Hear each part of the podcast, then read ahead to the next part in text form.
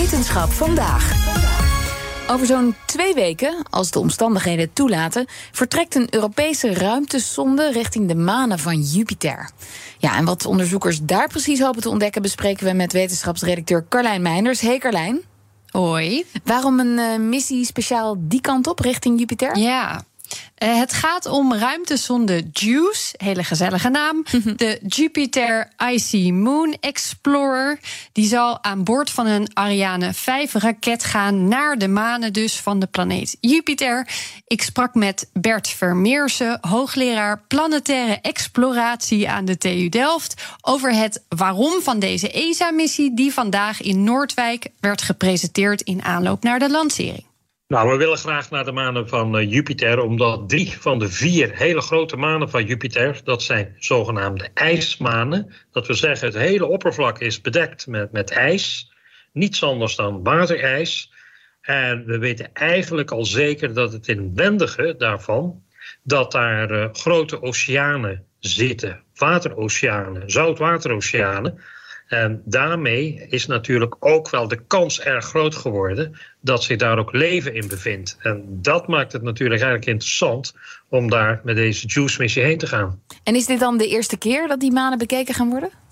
Nee, nee, er zijn uh, eerdere missies geweest, allemaal Amerikaanse missies. In de jaren zeventig is er voorbij gevlogen. Okay. Uh, begin, uh, ja, toen viel eigenlijk al op, dit zijn niet zomaar een paar ijsbollen. En begin deze eeuw zijn ze weer teruggegaan. Prachtige foto's gemaakt, het magneetveld gemeten. Alleen weten we nog amper iets over de dikte van het ijs, de breuklijnen, hoe groot de oceanen zijn allemaal heel belangrijk als je met toekomstige missies op die manen wilt landen. Zodat je een sample kan nemen en kan kijken wat er nou allemaal in dat ijs zit. Ah, dus een beetje zoals die ijsboringen in de poolgebieden bijvoorbeeld. Ja, ja, alleen dan technisch een stuk uitdagender, ja. want je moet helemaal naar Jupiter. En dat duurt wel even, want Jupiter staat vijf keer verder van de zon dan onze aarde. JUICE zal er dan ook pas in 2031 aankomen. Kijk. Uh, dat, ja, dat maakt het ook lastig om JUICE vanaf hier aan te sturen. Dus dat wordt allemaal voorgeprogrammeerd. En, er is, uh, en als hij er eenmaal is, dan doet de zonde eigenlijk een paar flybys, zoals dat heet, langs de manen om metingen te doen. Is allemaal al heel spannend. Maar ze gaan nog iets unieks proberen wanneer ze één van die manen uitvoeriger gaan bestuderen. Om de JUICE-missie, überhaupt wat voor missie dan ook, om een maan van een andere planeet te krijgen. Dat is nog nooit gelukt. NASA is dat niet gelukt. Uh, Japanse ruimtevaartorganisatie nog niet gelukt. Dus als het goed is, gaat JUICE gaat ook in orbit, zoals dat heet, gaat rondjes draaien om Ganymedes. En dat is ook echt spectaculair. Ja, dat klinkt uh, inderdaad spannend. Maar hoe gaan ze ja. al die dingen die ze willen bestuderen precies meten? Uh, met tien instrumenten die mee aan boord gaan. En er zullen ook twee experimenten plaatsvinden. Nou, één daarvan, van die twee experimenten, dat is een Nederlands experiment door uh, het Joint Institute for VLBI, ERIC. Dat is beter bekend bij de luisteraars wellicht door de radiotelescopen in Westerbork en Dwingelo. Samen met de TU Delft. Dat doen we samen. En dat heet het PRIDE-experiment. En dat staat voor Planetary Radio Interferometry en Doppler-experiment. En met radiotelescopen op aarde gaan we proberen de positie van JUICE heel nauwkeurig te bepalen. En, en waarom is dat nodig, dat hele nauwkeurige? om het maximale te halen eigenlijk uit de metingen van de instrumenten aan boord. Want daar heb je vaak voor nodig dat je de positie van de ruimtezonde zelf ook heel nauwkeurig weet kan een klein voorbeeldje geven. Er zit ook een uh, laser aan boord. Daar ben ik overigens ook bij betrokken.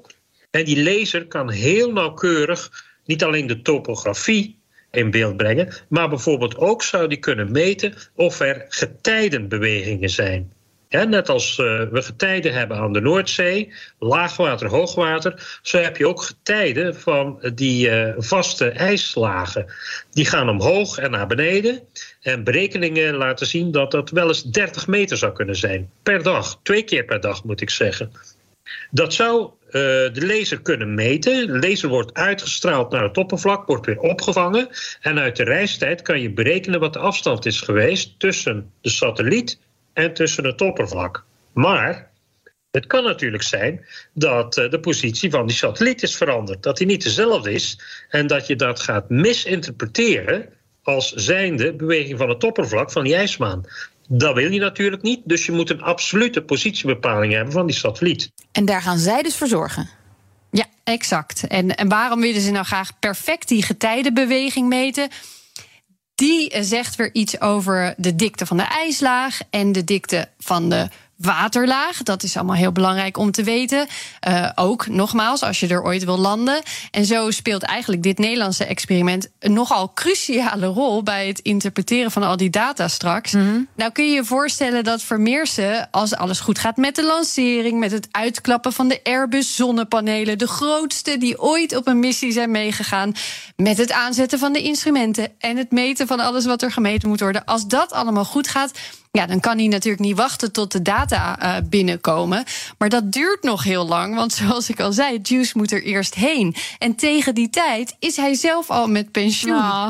Uh, ja, toch zit hij er niet heel erg uh, over in, want dat geeft me alleen maar meer tijd om die data te gaan bestuderen. zei okay. hij. Die stopt gewoon nooit met werken. Gelukkig maar Dat denk dat hij er zo over denkt. En we spreken hem voor die tijd, voor zijn pensioen, vast nog eens.